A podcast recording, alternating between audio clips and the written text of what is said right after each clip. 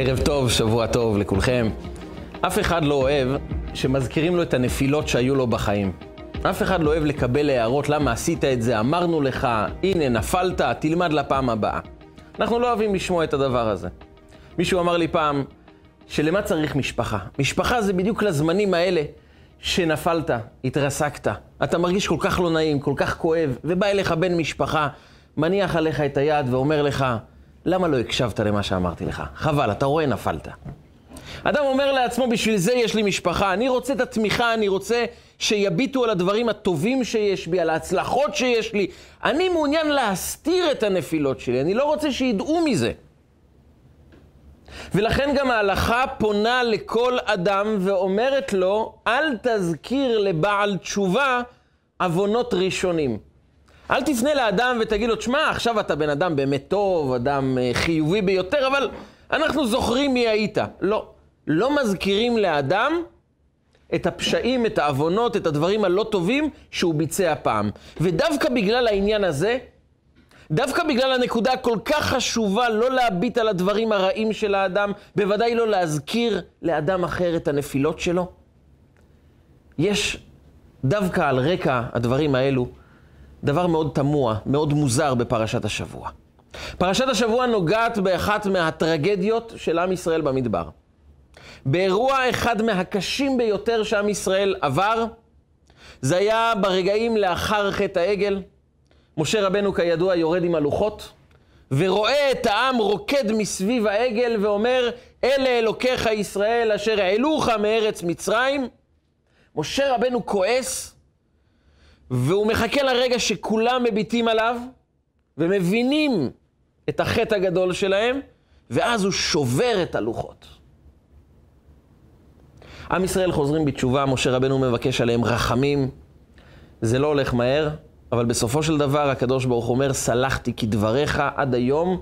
אנחנו מציינים את יום הכיפורים כיום שהקדוש ברוך הוא סלח לנו על חטא העגל. ואז הקדוש ברוך הוא אומר לו, הגיע הזמן לכתוב לוחות חדשים. ובפרשת השבוע משה רבנו מזכיר לעם ישראל את הכתיבה החדשה, ויכתוב על הלוחות את הדברים אשר היו על הלוחות הראשונים. הקדוש ברוך הוא פונה למשה רבנו ואומר לו, אני רוצה לכתוב, ששוב פעם נכתוב לוחות חדשים, נכתוב את מה שהיו על הלוחות הראשונים, אשר שיברת ושמתם בארון. את הלוחות האלה ששברת, אני רוצה לכתוב את מה שהיה בהם על הלוחות החדשים, הלוחות אשר שיברת. הוא מזכיר למשה רבנו, אני זוכר, אני לא אמרתי לך לשבור, אתה שברת. וזה לא רק אצלנו בפרשת השבוע. גם בפרשת כי תישא בספר שמות, הקדוש ברוך הוא שם פונה למשה רבנו ואומר לו, פסול לך שני לוחות אבנים כראשונים, וכתבתי על הלוחות את הדברים אשר היו על הלוחות הראשונים, אשר שיברת. בכל פעם שהקדוש ברוך אומר למשה רבנו, אני רוצה שתעשה, תיצור לוחות חדשים, הוא תמיד מזכיר לו ששברת. אני זוכר את זה, אתה שברת. גם בספר שמות וגם בפרשת השבוע, פרשת עקב בספר דברים. למה? בשביל מה? כאשר עם ישראל חוו דברים לא נעימים, דברים קשים, הם מודעים לחטא שלהם והם מכירים בעובדה שלוחות קדושות, והמכתב, מכתב אלוקים חרוט על הלוחות, נשברו בגללם. למה להזכיר להם את זה כל פעם? למה לדרוך על הפצעים? למה הקדוש ברוך הוא, כשהוא אומר למשה רבנו, תיצור לי לוחות חדשים, הוא לא יכול לומר לו רק, תיצור לוחות חדשים ונכתוב עליהם את מה שכתבנו בראשונים. לא, אשר שיברת. פעם ועוד פעם. למה להזכיר דברים רעים למשה רבנו? זו בעצם השאלה הראשונה שיש לנו בפרשת השבוע. אבל הדבר המעניין יותר, זו גמרא, תלמוד במסכת בבא בתרא. שם כתוב שריש לקיש בא ואומר לנו, מספר לנו, שהקדוש ברוך הוא אמר למשה רבנו, אשר שיברת, שימו לב, לא כתוב שהוא יכתוב בלוחות החדשים את מה שהיה כתוב בלוחות הראשונים ששיברת, אלא אשר שיברת. למה אשר שיברת? אומרת הגמרא, אמר לו הקדוש ברוך הוא, יישר כוחך ששיברת. אלו הם דברי ריש לקיש, אחד מגדולי האמוראים בארץ ישראל. אשר שיברת בה לומר שהקדוש ברוך הוא פנה למשה רבנו ואמר לו, כל הכבוד ששיברת. או כמו שאומרים היום, יישר כוחך ששיברת. ועוד דבר, מזה שכתוב בפרשת השבוע, לוחות הראשונים אשר שיברת ושמתם בארון, למדה הגמרא סמיכות מילים. יש מה שנקרא בלשון התלמוד דורשים סמוכים. אם שני מילים, שתי מילים כתובות אחת ליד השנייה, זה אומר שיש דרשה כאן. לוחות הראשונים אשר שיברת ושמתם בארון, מכאן שלוחות ושברי לוחות מונחים בארון. זאת אומרת שבארון הקודש, שנמצא בקודש הקודשים, המקום הקדוש ביותר, הקדוש ברוך הוא מבקש לשים את הלוחות, אבל הוא מבקש לאסוף את השברים ולשים אותם ליד הלוחות השניות. הלוחות החדשים לא מספיקים, צריך לידם שברים. והקדוש ברוך הוא אומר, אני רוצה שאתה תשים בארון לא רק את הלוחות החדשים, גם את השברים.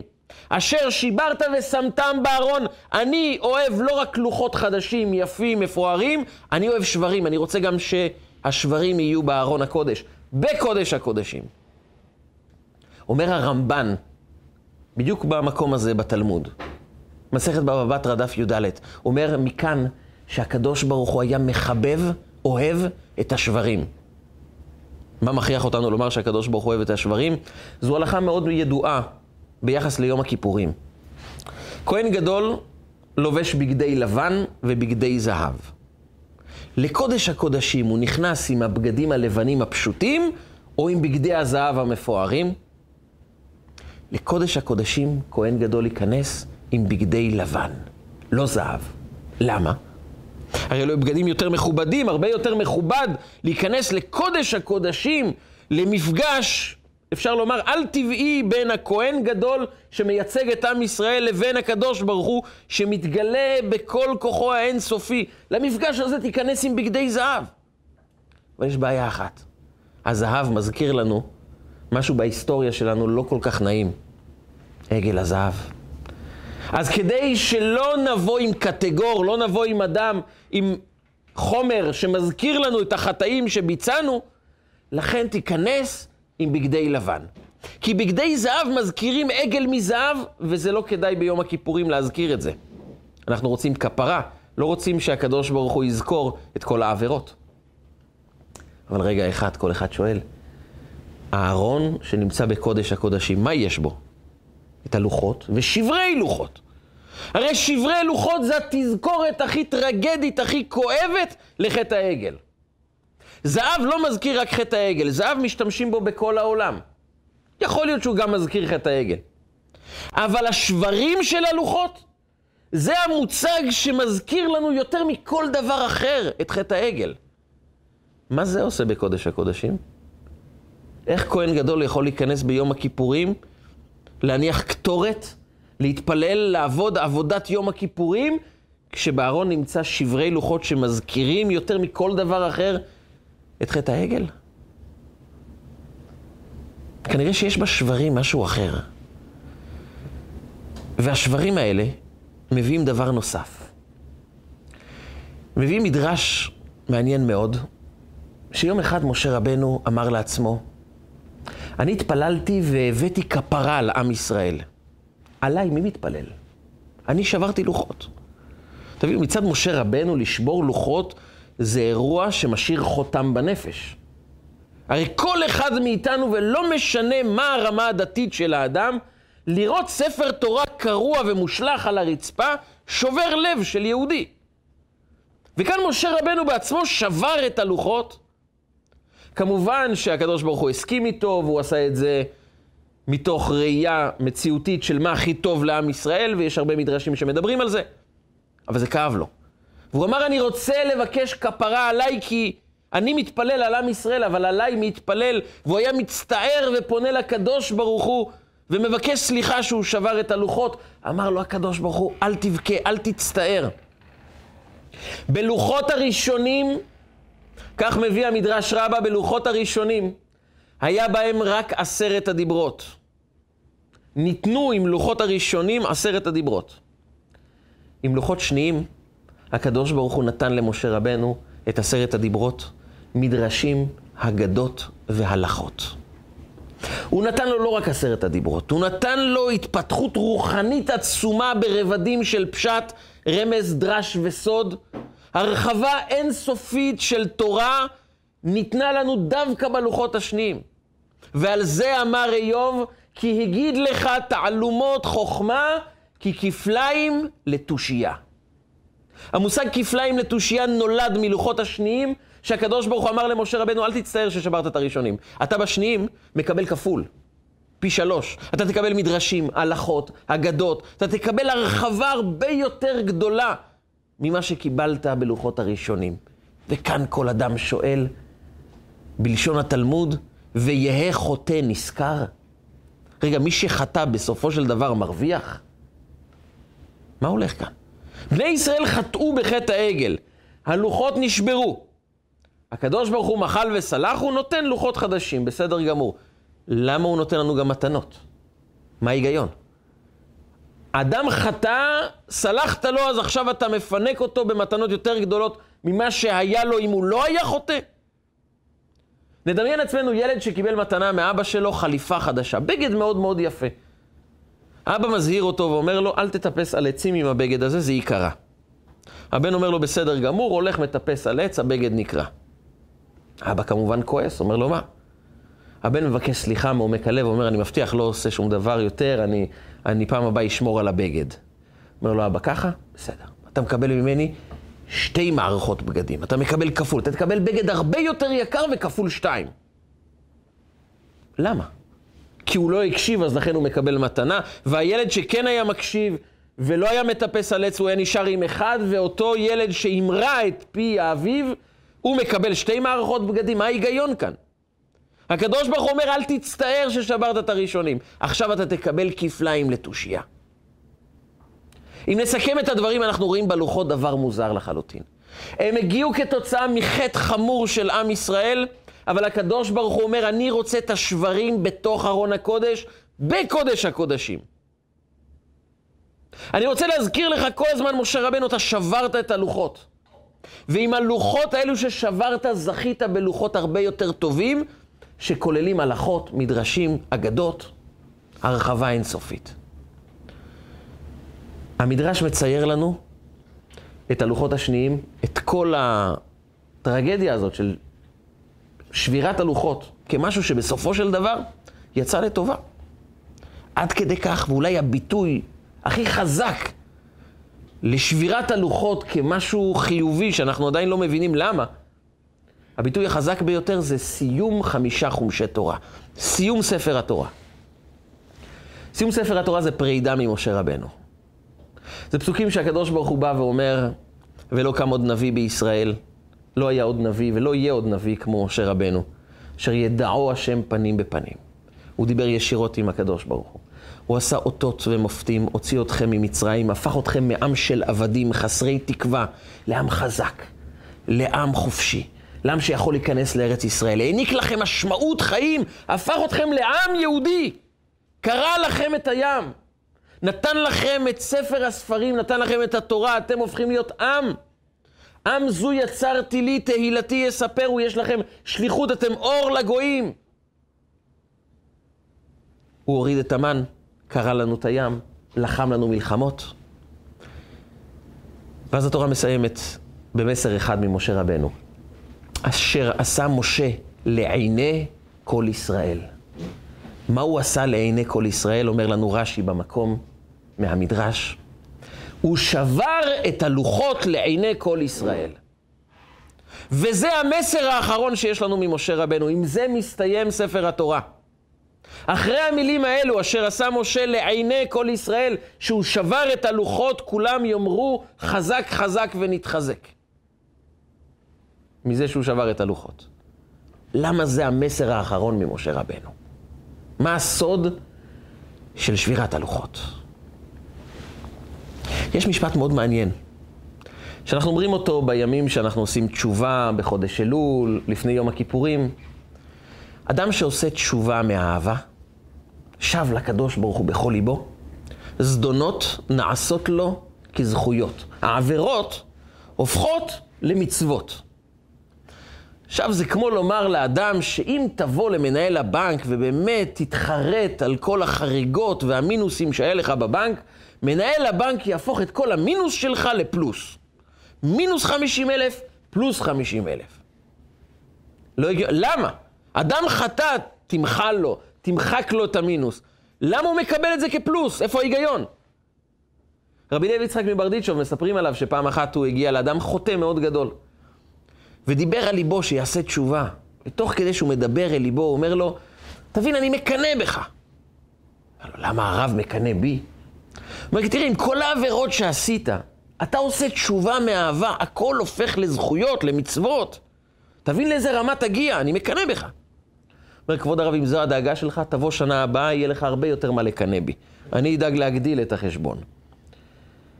בסופו של דבר הוא כן חזר בתשובה, הוא לא חיכה להגדיל את העוונות, כי בסופו של דבר אדם שחוטא לא מתקדם בחיים שלו.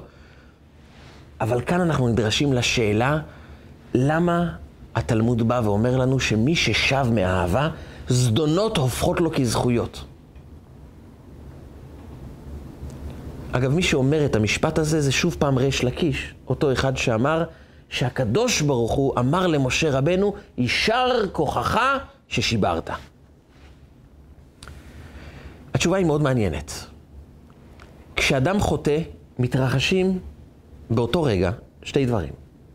דבר ראשון, אדם שחוטא הוא נשבר. הוא נכשל, הוא נפל, הוא לא עמד ביד, הוא לא מילא את תפקידו, הוא לא שמר על עצמו. המציאות שלו כעת היא מציאות של אדם שנכשל. לא עמד במה שהוא היה צריך לעמוד. אבל באותם רגעים מתעורר משהו שאנחנו לא שמים לב אליו. אנחנו מתעלמים ממנו, ואנחנו מלקים את עצמנו, אומרים, אשמנו, בגדנו על החטאים, וצריך להתחרט על החטאים כמובן, אבל יש כאן תהליך שמתרחש, ששווה להביט עליו. אומר דוד המלך בתהילים, צמא לך נפשי, קמה לך בשרי, בארץ צייה ועייף בלי מים. אתה יודע איך אני אוהב אותך, הקדוש ברוך הוא? אתה יודע כמה אני מחכה ומשתוקק להיות קרוב אליך? כמו אדם צמא במדבר. האדם היחיד שיודע מה ערך של כוס מים, זה מי שהיה במדבר צמא ולא היה לו מים. בארץ צייה ועייף, בלי מים. אתם יודעים מי האדם שיודע להעריך פרוסת לחם? אדם שלא היה לו פרוסת לחם. יש לי שכן, ניצול שואה, שהוא הרבה פעמים מגיע אליי, מניח תפילין, ומספר לי כמובן את המאורעות שהוא עבר בשואה, ילד קטן. וזה דבר מאוד מעניין. רוב הסיפורים שלו הוא לא בוכה. הוא לא נשבר. והוא מספר דברים שאני לא מסוגל לעמוד במחשבות האלה. אבל מעניין, הוא נשבר דווקא בסיפורים שהוא מספר כשהוא הגיע כבר לארץ, בתור ילד בן שמונה. והוא נשבר כשהוא סיפר לי את הסיפור הבא. יצאתי מהבית וראיתי כמה ילדים שהולכים לפח האשפה לזרוק. ואז הוא פורץ בבכי ואומר לי, ואתה יודע מה היה בשקית? היה שם חתיכות לחם. הם זרקו לחם. אתה יודע שלחם זה יהלומים? אתה יודע כמה חלמנו על לחם? והם זורקים לפח לחם והוא פורץ בבכי. ואז אני מבין שיש הבדל תהומי בין בני אדם שמעריכים לחם, שיודעים שצריכים לכבד אוכל. אבל יש אדם אחד שמבין מה הערך של לחם, זה אותו ילד קטן שלא היה לו לחם. הוא היה רעב, השתוקק ללחם ולא היה לו. הוא יודע להעריך לחם.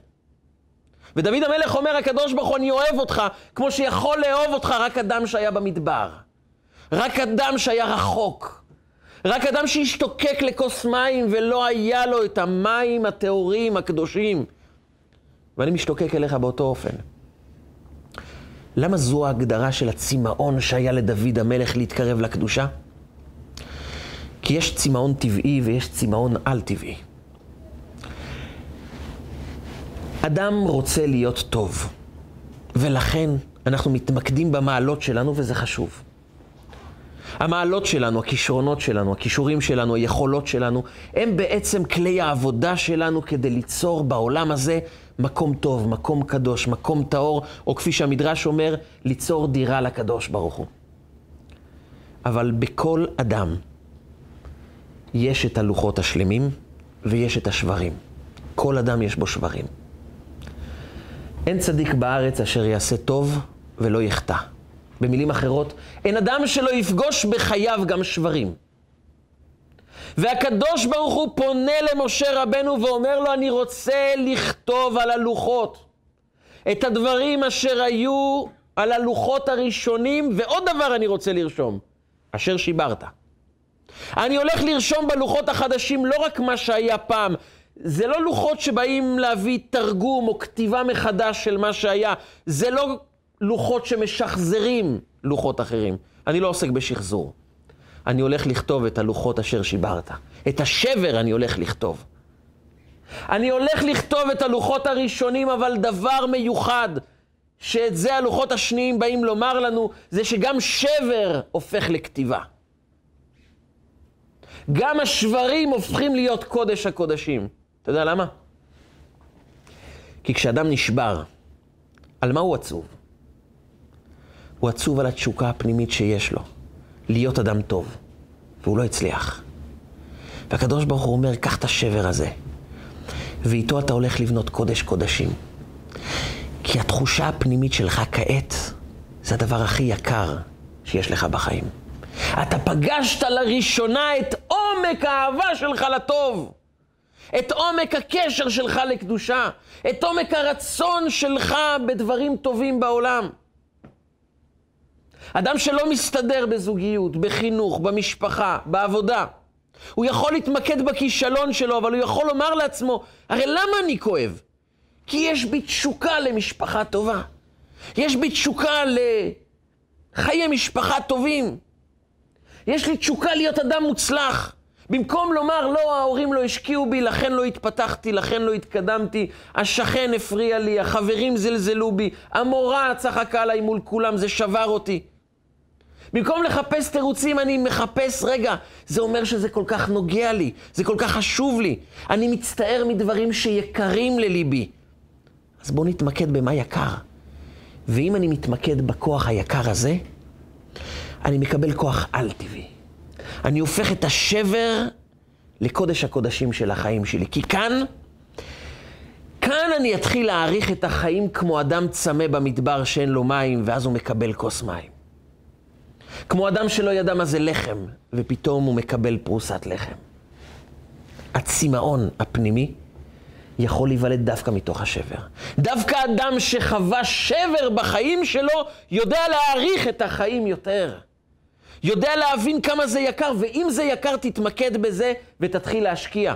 ואיך משקיע אדם צמא? איך משקיע אדם שציפה כל חייו שיהיה לו משפחה כמו שצריך? הוא נלחם עד הסוף. הוא לא עובד במה שנקרא בלשון החסידות דרכי הטבע. הוא עובד במושג שנקרא בחסידות שטות דקדושה. מהי שטות? שטות זה נטייה שיש לנו לעשות דברים לא הגיוניים. למה אדם עושה דברים לא הגיוניים? כי יש לו קשר, איזה חיבור לדבר, הוא משתוקק לדבר מעבר להיגיון. יש אנשים שכל כך כל כך רוצים להגיע למקום מסוים בעולם, שהם ילכו ויעברו דברים שמסכנים את החיים שלהם. הוא צריך לעשות איזה גלישה מהר גבוה, הוא צריך איזה צניחה באיזה מקום, הוא צריך לחצות נהר, הוא צריך לטפס על הר גבוה. זה יסכן את החיים. אבל הוא מעבר לחוקי ההיגיון, משתוקק למשהו נעלה יותר. זו נקודה שקיימת אצל כל אחד מאיתנו. לכל אדם יש לו בפוטנציאל שיגעון לדבר מסוים. רק אם אדם לא מטפל בזה, השיגעונות נתונים בדברים מאוד מאוד נמוכים. הוא יקום בשתיים בלילה כדי לקנות בורקס ברמת גן. שיגעון לחלוטין, מה קמת באמצע הלילה? לא, אבל הוא חייב את הדבר הזה. והוא יכול לראות את זה כנפילה, אבל הוא יכול לראות, תראה, יש בי משהו שאני פועל נגד חוקי ההיגיון בשביל דבר שאני משתוקק אליו. אולי אני יכול להרים את רמת ההשתוקקות שלי לדברים גבוהים יותר, ואז הכוח הזה שנקרא שטות דקדושה יופנה להשיג רמות רוחניות גבוהות יותר. והאדם שחווה שבר בחייו, שנפל, פתאום מתחבר לעומק הרצון שלו לחיי משפחה טובים, לחינוך טוב, להתקדם, ללמוד. האדם שנאסר עליו ללמוד כשהוא היה ילד קטן, מהרגע שרק נותנים לו ללמוד, הוא מסתער על ספרי הלימוד בכל הכוח. כי הוא השתוקק לזה ולא נתנו לו. ואז זה גרם לו לפגוש את הרצון ללמוד. וכשאדם פוגש את עומק הרצון ללמוד, להשקיע במשפחה, להשקיע בילדים שלו, דווקא השבר מזניק אותו ברמה רוחנית כל כך גבוהה, שעם כל הכישורים שהיו לו, לא היו מביאים אותו לרמה של ההשתוקקות הפנימית שנולדה כתוצאה מהשבר. מספרים משל על אדם זקן, שסחב כל יום שני דליי מים לבית. הוא היה צריך לרדת לנהר ולעלות בחזרה בהר עד הבית ולהביא מים. היו לו שני דליים. דלי אחד מצוין, שלם, כמו שצריך. הדלי השני היה בו חור קטן, אבל הזקן לא היה משהו אחר. אלו שני הדליים שהיו לו. הוא היה יורד כל בוקר מוקדם לשאוב מים, עולה, וכשמגיע הביתה דלי אחד היה מלא, ודלי שני, שליש, נפל בדרך. ואם רגע היינו יכולים לדבר עם הדליים האלו, דלי אחד היה כל כך מרוצה מעצמו, הנה אני מלא, אני שלם, אני עומד ביעדים שלי, אני מוצלח. והדלי השני אומר, תמיד הקולגות שלי יותר מוצלחים ממני, תמיד אני נופל, תמיד אני נכשל. למה תמיד החברים שלי, הכל מסתדר להם ואני, תמיד יש בי איזה חור שדברים לא זורמים כמו שצריך. במקום להגיע מלא, תמיד שליש חסר אצלי. ואז הוא פונה לזקן ואומר לו, אני רוצה לבקש ממך סליחה. אומר לו הזקן, למה? אומר, כי יש בי חור, יש בי חסרונות, יש בי שבר. ובגלל השברים האלו אתה מקבל פחות מים לבית. אני לא מועיל כמו האחרים. אומר לו הזקן, אני רוצה להראות לך משהו. והוא יורד איתו ומראה לו, תראה כמה פרחים יפים יש בדרך. תראה כמה צמחים, פרחים, בצבעים שונים, בריחות נפלאים. אתה יודע כמה עונג יש לי מהפרחים האלו? אומר לו, לי בסדר גמור, אבל מה זה קשור אליי? הוא אומר, תשים לב, הפרחים האלו נמצאים רק בצד שלך, לא בצד השני. אתה יודע למה? אומר, לא. אומר, כי כשראיתי שיש לך חור, ידעתי שיש לך חור. וראיתי שהמים זורמים ונופלים ומטפטפים ממך. מה שעשיתי, פשוט שמתי זרעים, ואתה השקית אותם כל יום, ובזכותך הפרחים צמחו. ותדע לך, בגיל שלי לעלות על הר זה לא קל, אבל יש דבר אחד שנותן לי כוח לעלות על ההר. זה הפרחים היפים, הצבעים המרהיבים האלו. הריחות הטובים שמגיעים, ממלאים את ליבי, נותנים לי שמחה, התלהבות, חשק, אהבה.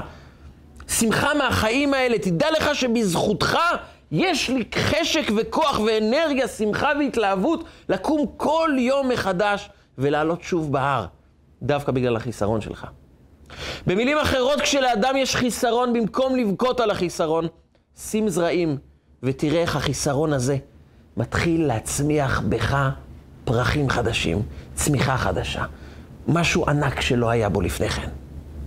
כי כאשר לאדם יש חיסרון, זה כואב לו כי זה מראה לו כמה הוא קשור לטוב, כמה הוא מעוניין בטוב, כמה זה חשוב לו. ודווקא המפגש הזה עם הרצון להצליח, הרצון להשקיע, הרצון להיות טוב, והמציאות הזו שכעת אני שבור, יוצרת באדם כוח על-טבעי שעכשיו, אם הוא רק יתמקד בטוב, אם הוא רק יתמקד בחשק שלו לטוב, הוא לא יתמקד בשבירה, אלא במסר של השבירה.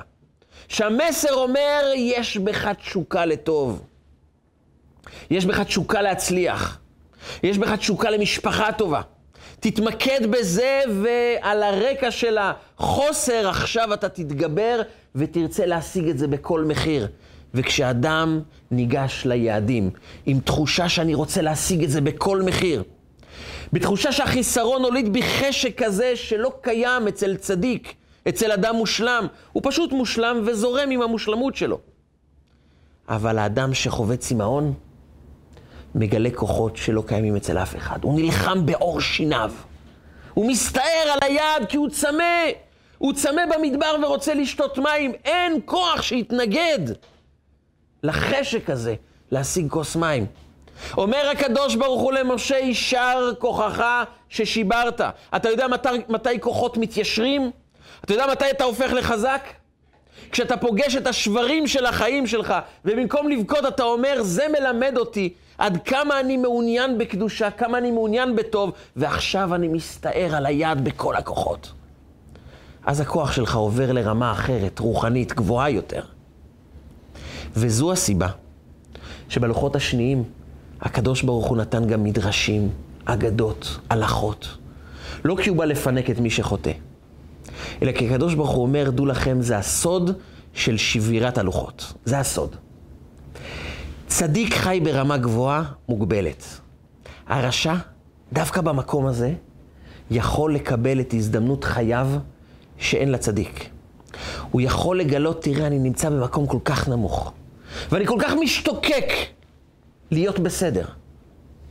ודווקא הפער הזה בין הרצון העמוק לבין איפה אני נמצא, אם אני רק אתמקד לא בפער, לא בחיסרון, אלא בחשק, ברצון האמיתי שלי, אני אתמסר אליו בכל הכוחות, ואז, אז אתם בהתלהבות שלכם, במסירות שלכם, בצמאון שלכם, בזינוק שלכם על היד, אתם אלו שיוצרים תורה הרבה יותר רחבה, עם הלכות, עם מדרשים, עם אגדות. כי מלמעלה נותנים כפי שהאדם מלמטה ניגש, רוצה ומשתוקק. אתה משתוקק להרבה, אתה ניגש עם כל הכוחות, אתה ניגש עם כל העוצמה, ייתנו לך מלמעלה, כמו שיודעים לתת מלמעלה. כפליים לתושייה. מתוך המלחמה הזאת אנחנו חווים את ההתעלות הגדולה. ולכן הקדוש ברוך הוא אומר, בקודש הקודשים, השברים לא מזכירים לי את חטא העגל. השברים מזכירים לי עד כמה עמוקה ההשתוקקות שלכם להתקרב לקדושה. השברים מזכירים לי שיש לוחות ראשונים שמסמלים את הצדיקים. אז הייתם מושלמים. הלוחות השניים מזכירים לי את בעלי התשובה שהיו לא טובים וחזרו בתשובה, עלו על הגל, מתנהגים טוב, מידות טובות, הנהגה נכונה. בין הצדיקים ובין בעלי התשובה יש את השברים, את האנשים שהתרסקו בחיים שלהם. שמרגישים ששום דבר לא הולך. הם מביטים ימינה ורואים משפחות של צדיקים. הם מביטים שמאלה ורואים אנשים שנפלו אבל השתקמו והצליחו. הוא אומר לעצמו, אני עמוק בנפילה. אני לא מצליח שום דבר. אומר הקדוש ברוך הוא למשה, וכתבתי על הלוחות את הדברים אשר היו על הלוחות הראשונים אשר שיברת. אני רוצה לכתוב גם את השיוורון אצלי שבר זה דיו שכותבים איתו לוחות חדשים. אצלי שברים בונים איתם קודש קודשים. ואני רוצה שזה יהיה המסר הכי גדול שלך, משה רבנו, נכון. הוצאת את עם ישראל ממצרים, קרעת את הים.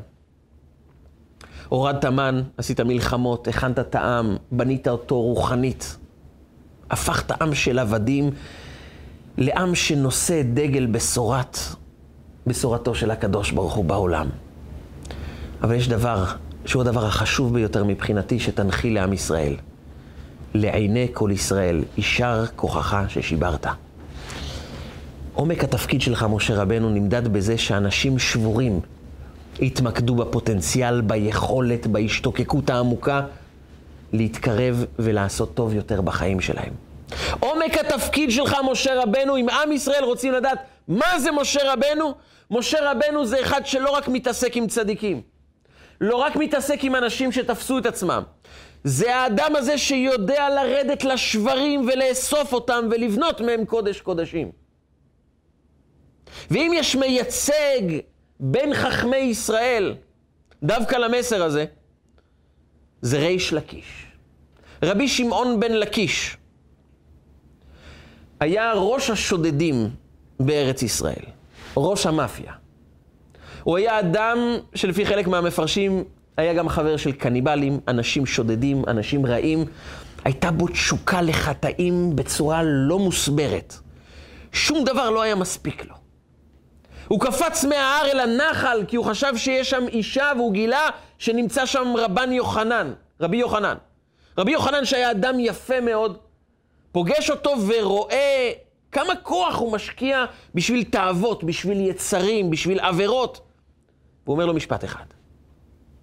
פונה אליו ואומר לו, חילך לאורייתא. הכוח שלך לתורה. אני יודע שבתודעה שלך אתה רואה את עצמך כראש השודדים. אתה רואה את עצמך כאחד מהאנשים העבריינים של העם. האנשים השבורים, האנשים שרק רע מקיף אותם. זו התודעה שבה אתה חי. אני רוצה להפנות את תשומת לבך למשהו אחר. חילך לאורייתא. יש לך כוח שאם אתה תגלה אותו, אתה תהיה גדול בתורה. כל האנרגיה שקיימת בך יכולה להיות מתורגמת לעשייה טוב, רק אל תביט על השברים, תביט על המסר של השבר.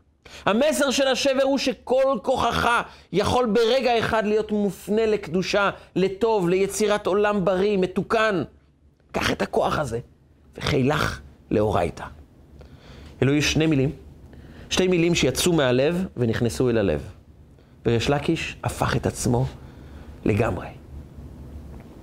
הוא הפך להיות מתלמידיו של רבי יוחנן, אחר כך הוא היה תלמיד חבר, ובשלבים מסוימים הוא גם היה מנצח את רבי יוחנן, שגדל כל הזמן באוהלה של תורה, שהיה מגדולי האמוראים וראש השודדים, היה מנצח אותו בוויכוחים הלכתיים.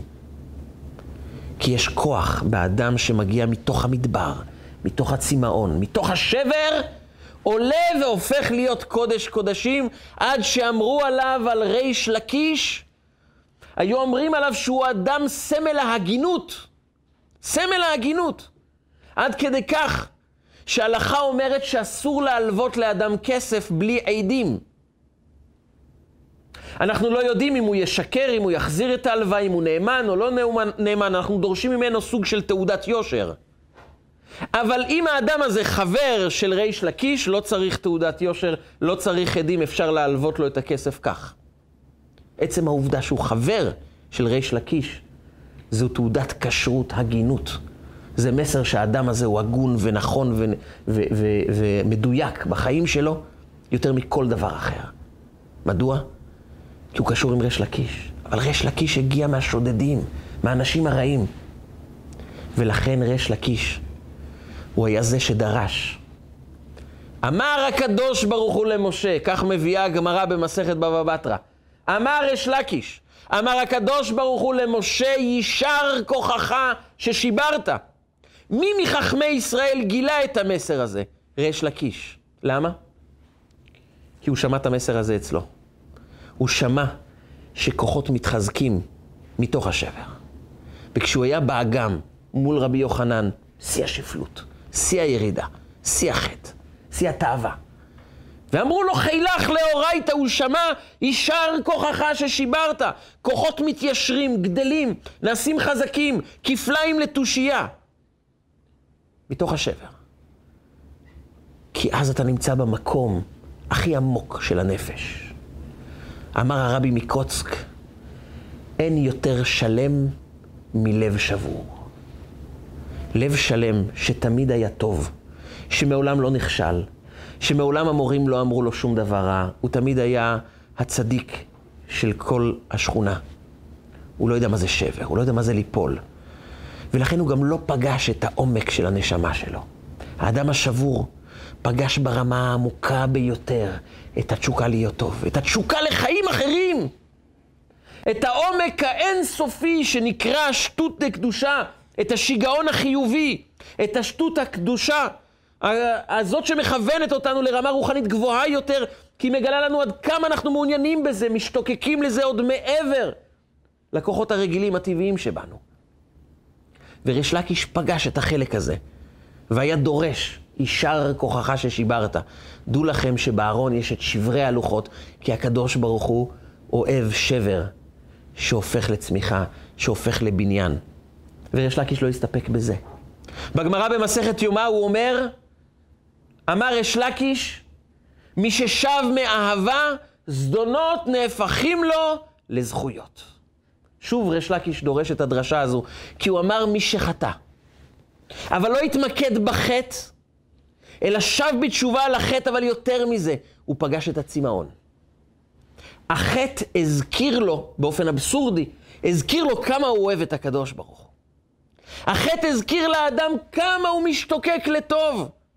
דווקא כשאדם נופל, במקום להלקות את עצמו, כמה אתה לא טוב, כמה אתה רע, כמה אתה לא בסדר. זה כואב לי כי אני אוהב את הקדושה, כי אני אוהב את הטוב, כי אני רוצה ומשתוקק לחיים הגונים של נתינה, של חסד, של יצירה, של יצירת עולם טוב. לכן אני שבור מהנפילה. אז בואו לא נתמקד בשבר, נתמקד במסר של השבר. אתה אדם טוב.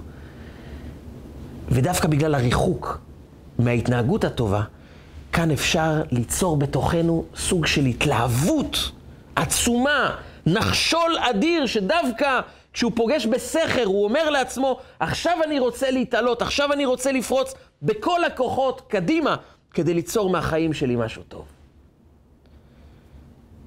ריש לקיש היה זה שטבע את המושג יישר כוחך ששיברת, כי הוא יישם את זה בחייו.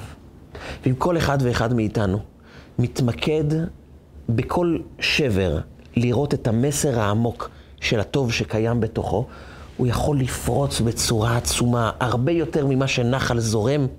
דווקא כשנחל מתנגש בסכר, הוא מתמלא בעוצמה והוא יכול לפרוץ כל מכשול. היה יהודי אחד שהגיע לאנגליה, חיפש בית הכנסת כדי להתפלל שם בשבת. הוא נכנס לבית הכנסת, והוא פוגש את הטיפוסים האנגלים שמטבעם הם אנשים, נאמר, יותר רגועים, פחות חמים. אבל הוא רואה, קיבלו אותו בקבלת פנים יפה, מסודרת, טובה, אבל בסוג איפוק אנגלי מצוי. אבל הוא ראה אדם אחד מבוגר, שהוא מלא בחמימות. כל אדם הוא לוחץ לו יד בהתלהבות, נותן סוכריות לילדים, אה, טופח להם על השרם, נותן להם חיבוק. אוהב כל יהודי, ממש אדם חמים, כולו מלא בחום והתלהבות. אמר, תשמע, זה מוזר קצת באנגליה, כזה טיפוס, זה קצת מוזר. הוא היה חברמן, אמר, אני אלך ואדבר איתו, כי הוא ראה שבאמת, באמת, הוא אדם מלא בחום ואהבה לכולם. הוא ניגש ופתח איתו בשיחה, ובצורה חברית אמר לו, תשמע, אתה לא נראה אנגלי. למה? אני חי פה כבר עשרות שנים. הוא אומר, תראה, האנגלים יותר מאופקים, ואתה מלא בחמימות, ואני רואה איך אתה מקבל כל ילד בהתלהבות ובשמחה, באהבה, נותן לו סוכריה. מאיפה מגיע לך חמימות כזאת פה באמצע אנגליה? אותו זקן הרצין. הוא אמר, אני אספר לך. אני יצאתי מהשואה בלי שאף אחד מהמשפחה שלי ניצל. הייתי נשוי עם ילדים, בית, עבודה, חיי משפחה, סבא וסבתא, דודים, דודות, הכל נמחק, הכל הלך, לא נשאר כלום. נשארתי אני וזה בגד שהיה עליי, כלום. הכל הלך. הייתי שבר כלי לגמרי, לא רציתי כלום בחיים. אמרתי, רק נעבור את החיים האלה וזהו, נסיים אותם. אני לא הולך לסיים אותם לבד. אבל אני רק רוצה דבר אחד, פשוט לצלוח את החיים האלה במינימום השקעה, לא רוצה כלום, לא מעוניין בכלום. העולם הזה לקח ממני הכל, אני לא רוצה ממנו שום דבר, רק לגמור את החיים וזהו. אבל צריכים להתפרנס. פתחתי עסק קטן. לא יודע למה הקדוש ברוך הוא החליט שהעסק הזה יצליח.